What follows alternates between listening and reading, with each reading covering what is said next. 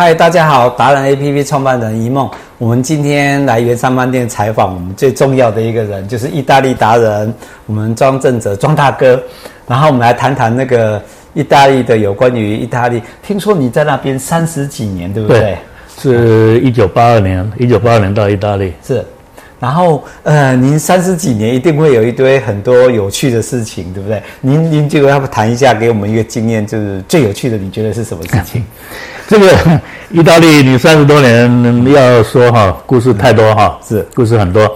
那因为今天晚上我住在圆山饭店哈，那我们就从这边说起。因为在圆山饭店的那个 lobby 那边一个名人的照片展览在那边哈。我在那边发现看到了一张是这个洪文栋跟杨丽花他们的结婚照片，啊，这个有历史了哈。那因为我就因缘机会啊，在意大利的时候呢，应该是在一九八四或者一九八五的时候，我们台湾的这个立委访问团、立委观考察团有到意大利去。那这个团里面呢，呃，就是洪文栋带着杨丽花一起啊参加这个立委考察团。那到了罗马的时候呢，是我们的教廷大使馆就找我协助哈，就帮忙带这个团到各处去考察啊，到各处去观光旅游。那他们那个年代很认真哦。当然，他们去考察，真的去实地去看啊，去了解人家怎么做，对不对？呃，我的经验，我的经验，他们考察都是观光区了哈。啊，呃，至少我带的地方都是观光区了啊。那其他我不知道他们有没有其他行程，我不晓得。那我就负责带他们去玩了哈。呃，一开始我记得是往南走哈，我都到拿坡里。那拿坡里去过意大利人知道，拿坡里有一个很漂亮的一个小岛，叫做卡布里岛啊。卡布里，卡布里岛里面有一个很著名的景点，就是叫做蓝洞啊。我们一般翻译成蓝洞，它是一个岩石的一个山洞里面呢，一个小小的入口，然后搭小船到那边呢，搭大船换小船，然后用人工啊滑进那个小小洞口到里面去。突然间的发觉里面的海水啊，是因为阳光的折射哈，哇，显得非常的漂亮。那个是世界美景哈，对，非常出名。我很想去啊，没去。哇，非常出名，非常出名，值得去哈，一定是值得一游的地方。那我印象那么深刻，因为是我第一次当导游，是就是跟杨丽花跟洪文栋进了那个蓝洞哈，搭同一条小船，印象非常深刻哈。那他们往北走呢，在罗马哈，我记得非常清楚的，就是杨丽花要去买貂皮大衣，啊，买貂皮大衣，然后呢，这个黄文栋呢，在一旁付款。啊，当然我记得他签的那个旅行支票是一千元面值，我还第一次看到，因为我所看到都是一百元的面值了哈，那我看到了，黄文栋拿出几张那个一千元面值的这个。这个这个旅行支票，因为那时候流行用旅行支票，嗯，就签了的几张，付了款啊，就买了那一件很漂亮的貂皮大衣，嗯，然后呢，还跟杨丽花讲，哎，阿贺，生活爽利啊，啊，哎，他他大概就叫他小名叫阿贺啊，嗯，然后说，哼，就生活爽利啊，啊。就侯文栋在罗马买了一件非常漂亮的貂皮大衣，送给杨丽花。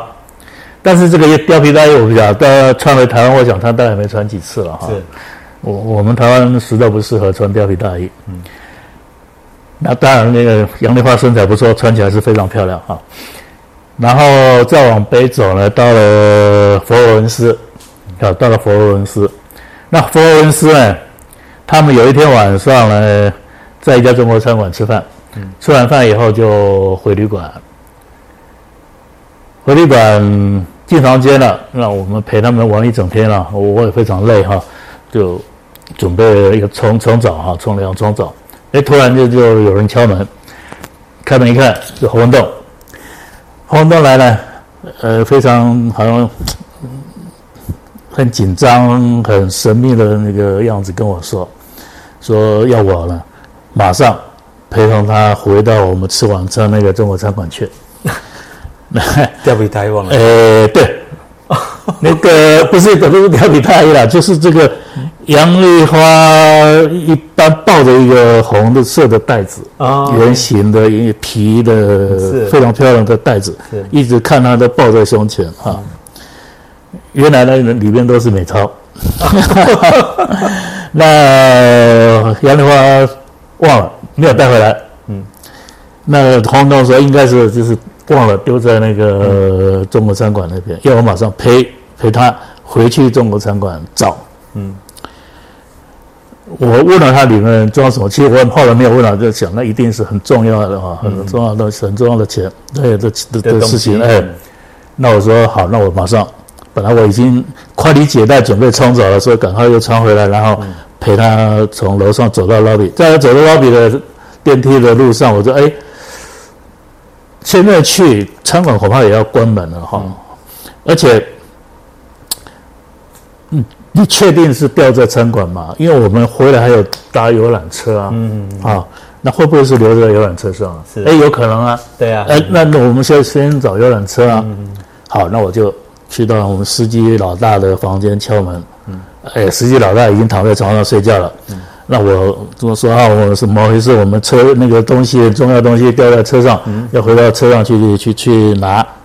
那司机老大就把钥匙往外门外一丢，你们自己去，车停在那里，你自己去。你会开啊？我知道，就开门了，就开门进去了啊！开门进去，好，那就红豆跟我一起陪着，就就就到了停车场去找到了我们的车。嗯，那个车门还是用从司机那头开的。是。从那里开，我把车门打开，我车门一打开，红豆一个跳上去，冲在我前面就往车上走。他们回来的时候是坐在最后一排，大概他冲到最后去，我都还没爬上车呢。哇，红豆已经笑嘻嘻的来了，抱着那个那 那个包包，哎呦，果然不错，是在车子上。好了，那红豆那找到了才跟我说。你知道里面都是美钞啊！这个人哎，最重要的事情啊！好，找到了，然后他很高兴了啊，笑嘻嘻的，然后回旅馆去了。当天晚上，我们大明星杨丽花请我喝酒，嗯，还带了两瓶他们大概自己他们自己生产的那个鱼标，嗯，那应该是兴业兴业生产的鱼标罐头啊啊！那天晚上请我喝酒，然后。吃那个鱼标，我还第一次吃了，从以前没吃过什么鱼标。那这个啊，这是他们的趣事了哈，有有趣的时候，哦，还再来是那个到到比萨斜塔。啊，到比萨斜塔呢，他们呢夫妻说要搭马车，你知道意大利很多观光景点有那个马车哈，那种古典的马车，那他们夫妻就要搭马车，那我只好作陪吧哈。要不然他们跟那个开马车的大概也很难沟通，所以我就陪他们夫妇搭马车，也是我到意大利第一次搭马车，我第一次去南南洞，第一次搭马车。好，这是在第一次中部，呃，第对啊，第一次当当导游啊，然后呢，他们到威尼斯，嗯。啊，到威尼斯，你知道那个他们会搭那个贡多拉，就是那个，就是那个贡那个船小船哈，也是第一次，第一次我也是第一次到威尼斯，嗯，第一次到威尼斯就当导游，然后呢就搭个那个贡多拉哈，嗯，然后陪他们夫妻俩搭那个贡多拉，印象非常深刻了哈，到现在即使过了，三十多年，将近四十年了哈。